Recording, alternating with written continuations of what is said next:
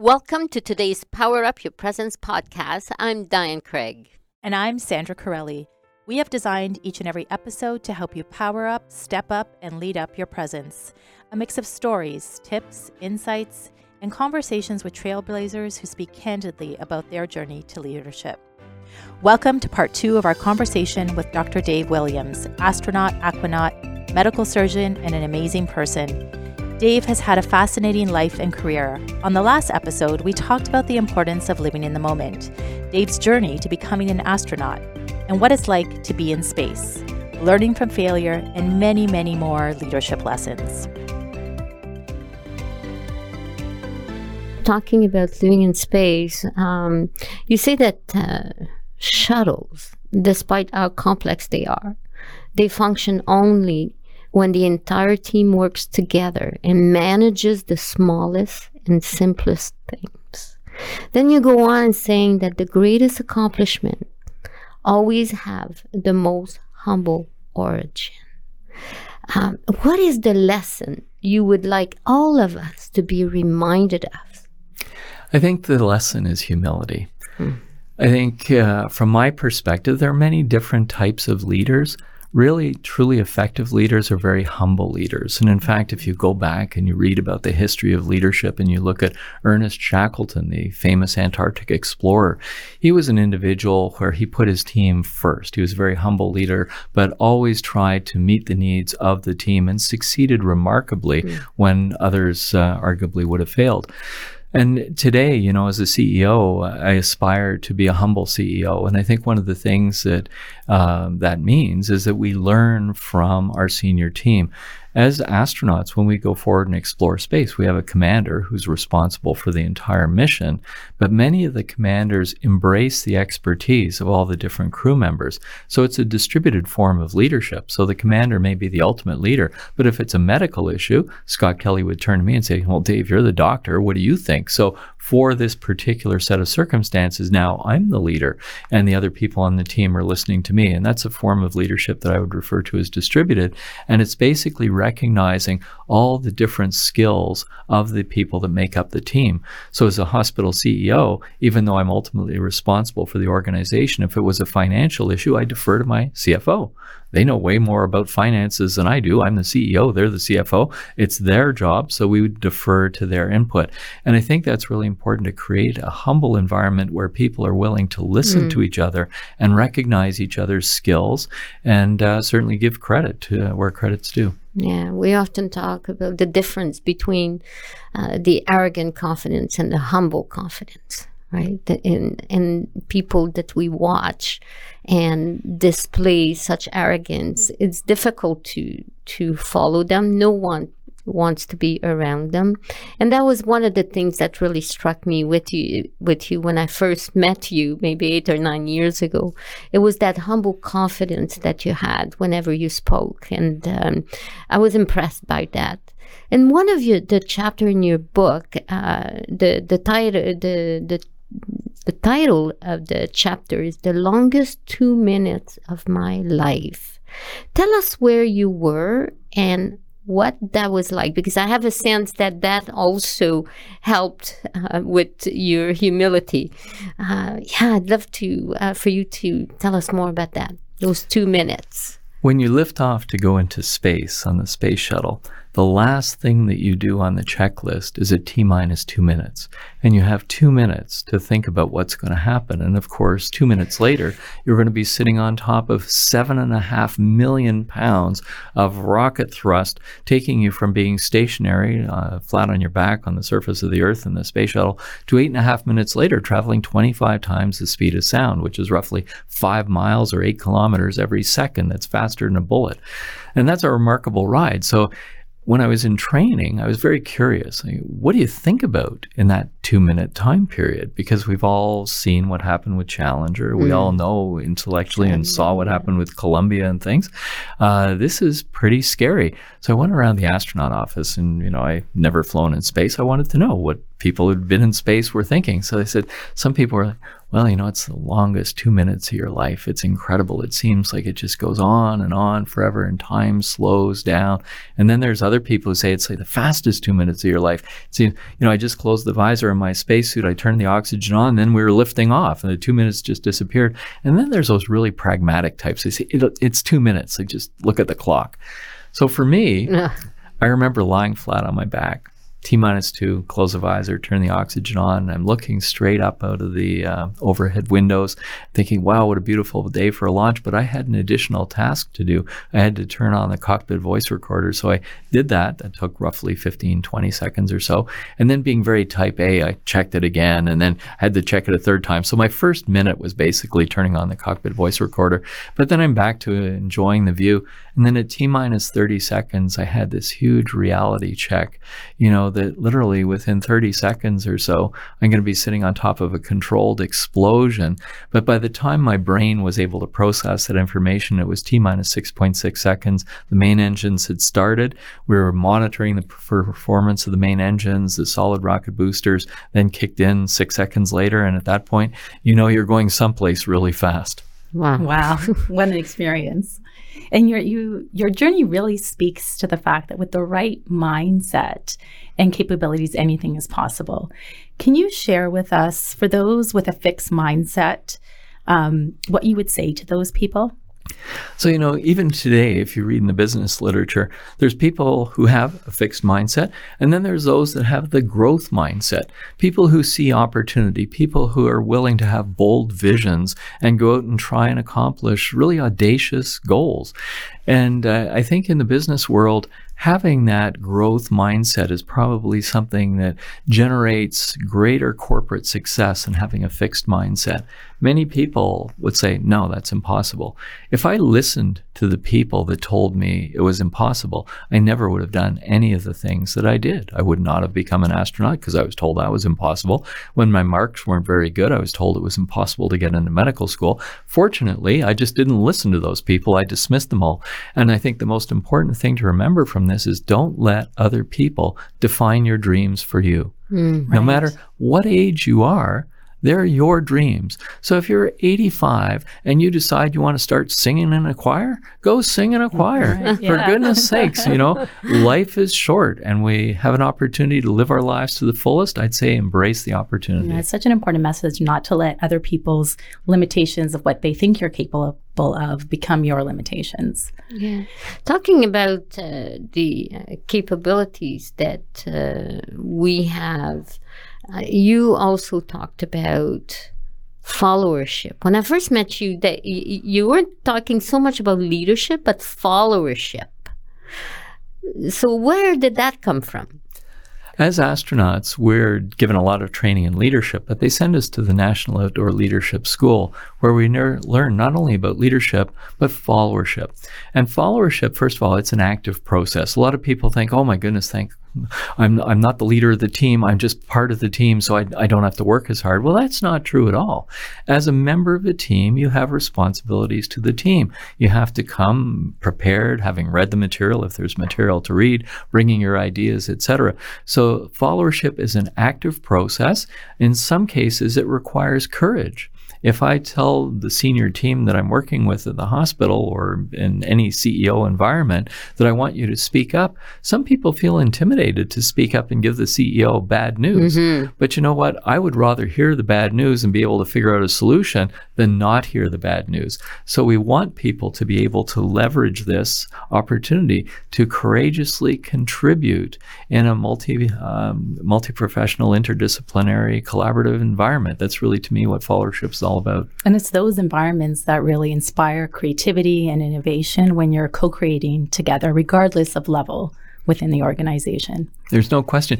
You know, I on the speaking circuit, I do corporate development and things, and often I'll be with a group of 30 people, and I'll ask them a question and nobody in the room wants to answer, right? Because they don't want to be embarrassed with the wrong answer in front of their friends. And I say, this is, you know, we talked about followership. This is your followership moment. Right. I ask a question. Your obligation is now to answer the question. It doesn't matter who does it. Doesn't even matter if the answer is correct. It's an opportunity to have dialogue around this. Mm-hmm. And then mm-hmm. once you point that out to people, then they realize, oh yeah, you're right. You know, like I really should be speaking up and contributing.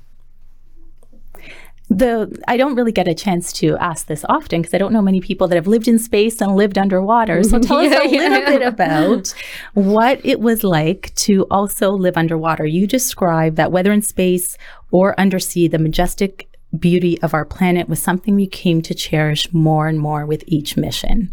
So, what was it like? Mm. You know, I was really lucky to be able to explore both final frontiers the final frontier of space, but also the final frontier of exploring the undersea world.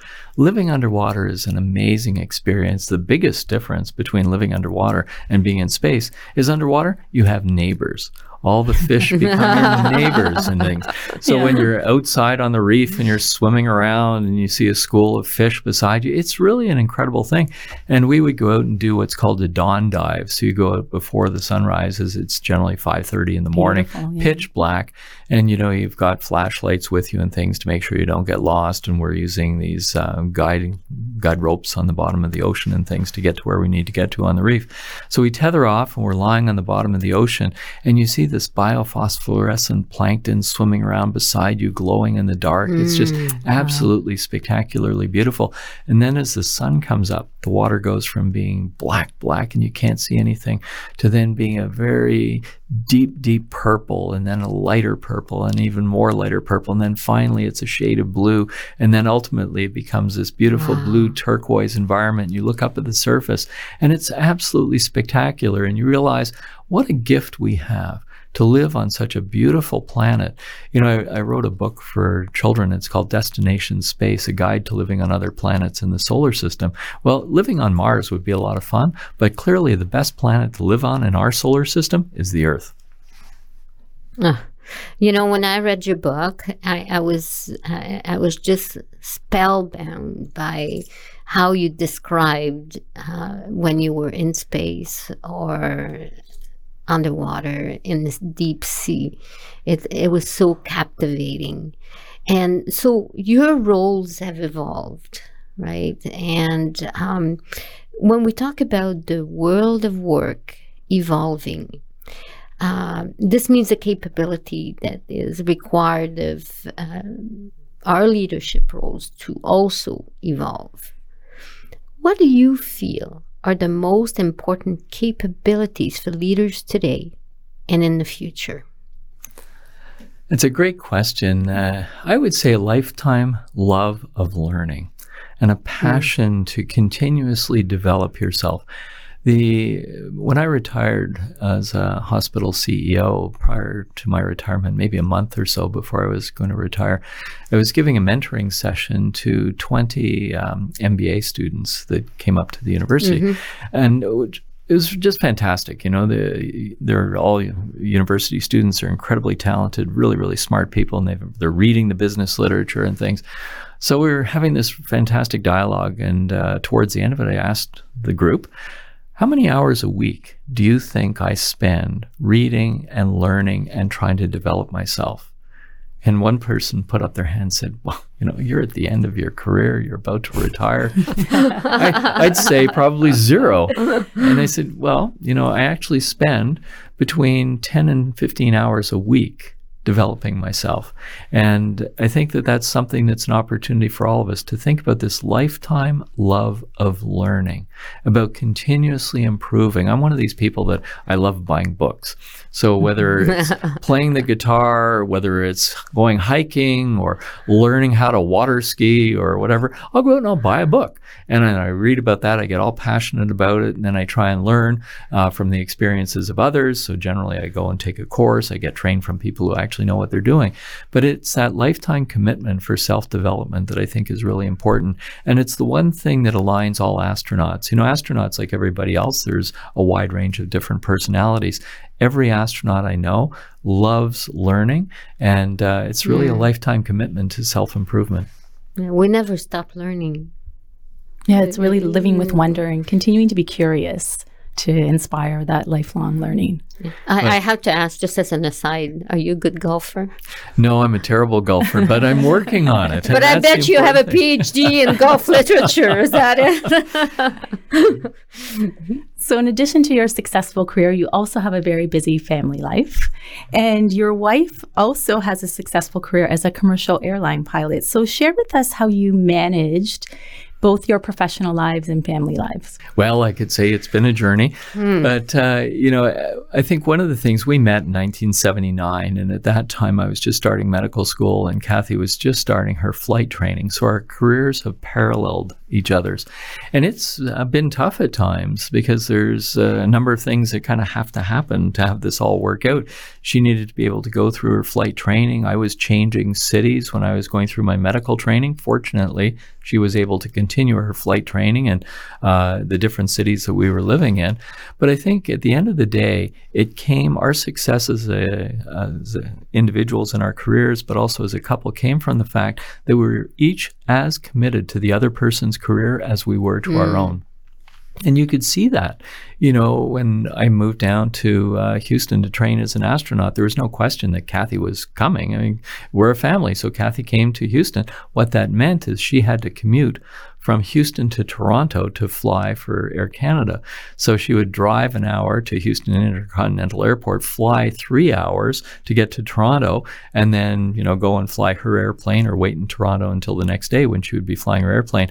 And I remember the Globe and Mail had an article on the worst commutes in Canada. I thought, you know, she, she wins. She, she wins, yeah. you know, talking about Kathy, I, I, and and for our listeners, you know, I encourage you to get the book because there's so so much more in the book and and I and you talk about when you you first met her in the library I believe and how her dream she was as committed to her dreams as well and and you felt that this was going to work out really well. And uh, all of the times that um, you know she supported you uh, whether it was for your career uh, during your the, the period where you had to deal with cancer uh, your two beautiful children uh, a life uh, so so full so full and inspiring. Um, I've learned a, a great deal reading from your book. And as I said to you earlier, uh, there were moments when I read the book that I had tears in my eyes. Uh, there were other times I was flipping the page and going through, oh my gosh, I know this man. Like, I mean, this is just amazing. It's just that um, the it's not only inspiration that I think people can get from your book, but it's also motivation. You know, we say that uh, the inspiration is um, the pull and the motivation is the push.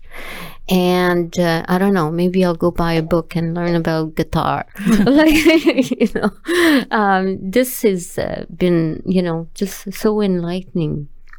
Sandra. And so, Dave, how would you say life is today for you? Life is full. Um, you know, I retired from being a CEO. I'm not sure I really like the word retired because it sort of denotes that you know we're sitting around not doing anything and as many retired people will tell you i'm actually busier now than i was mm-hmm. before i would say rather than using the word retire i actually work for myself and uh, for the first time in my life, I'm actually working for myself. So I'm on the speaking circuit. I'm writing books. I'm consulting. I'm flying airplanes again. I go to the gym and I'm still doing my same spacewalk workouts that I was doing, you know, 15 years ago and things. And uh, it's fun. Life is just a, an amazing opportunity as much today as it was when I was younger.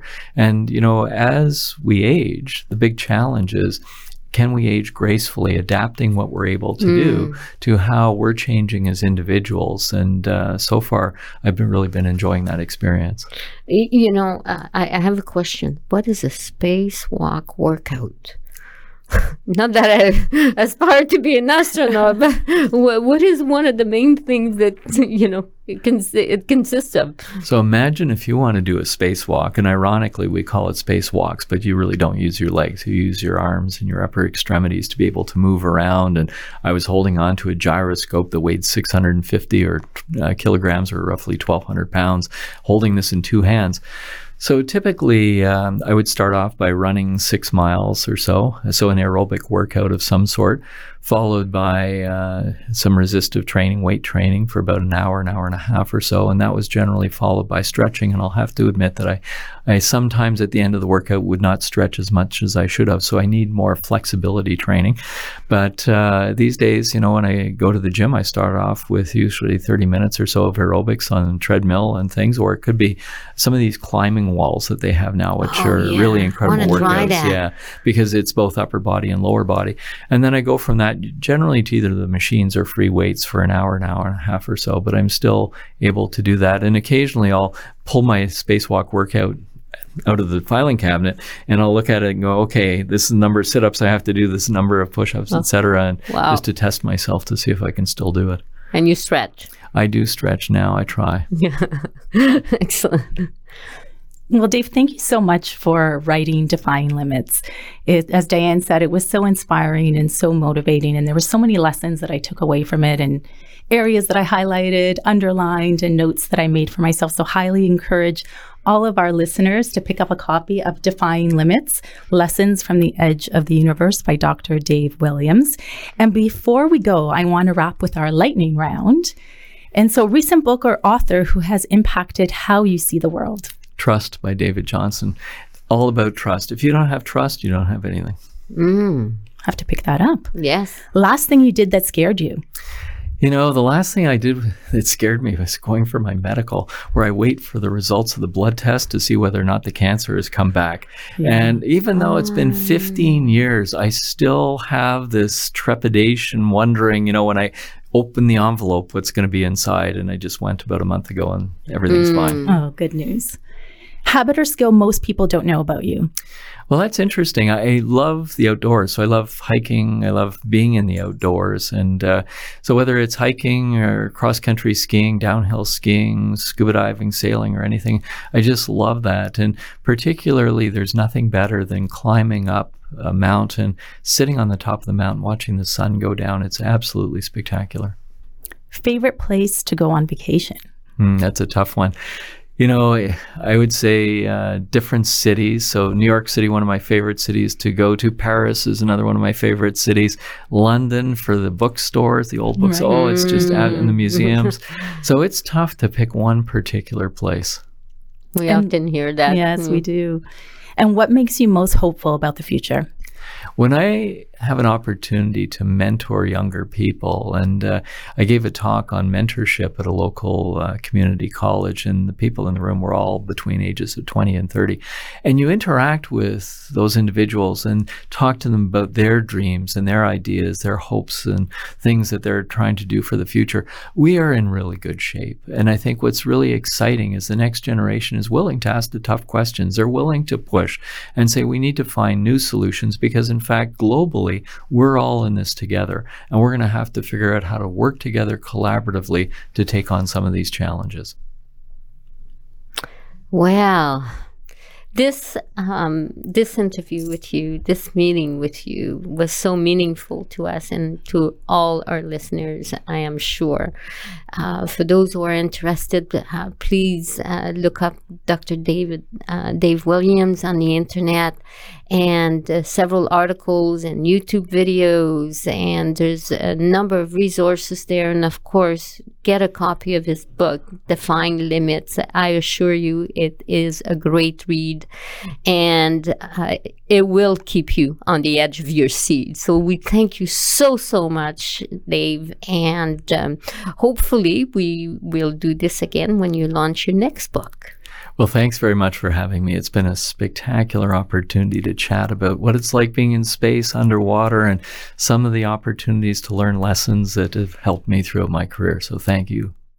If you enjoyed today's episode, we invite you to rate and review our podcast in the Apple or Google Podcast Store. Additionally, we are excited to give you the chance to win a copy of Dr. Dave Williams' book, Defying Limits. Here's how to enter head over to our Instagram page at Corporate Class, follow us, and like the Defying Limits post. Comment on the post sharing a key insight you took away from listening to our interview with Dr. Williams. Our lucky winner will be chosen at random from the comments. Good luck. All of the details can be found in the show notes for today's episode. Every morning, set your intentions toward your dreams. Some may refer to goals. We like the word dreams. It sounds more exciting and not so hard to think about. We hope to meet you in person one day at one of our workshops, or you may even decide that private coaching is more for you. We encourage you to go to our website at corporateclassinc.com for additional resources, blogs, and videos that you may find to help enhance your confidence and your presence. If you enjoyed today's episode, please subscribe to our podcast. It's complimentary. Thank you for listening to Power Up Your Presence podcast the passion, the presence, the power. Until next time, power up, step up, lead up.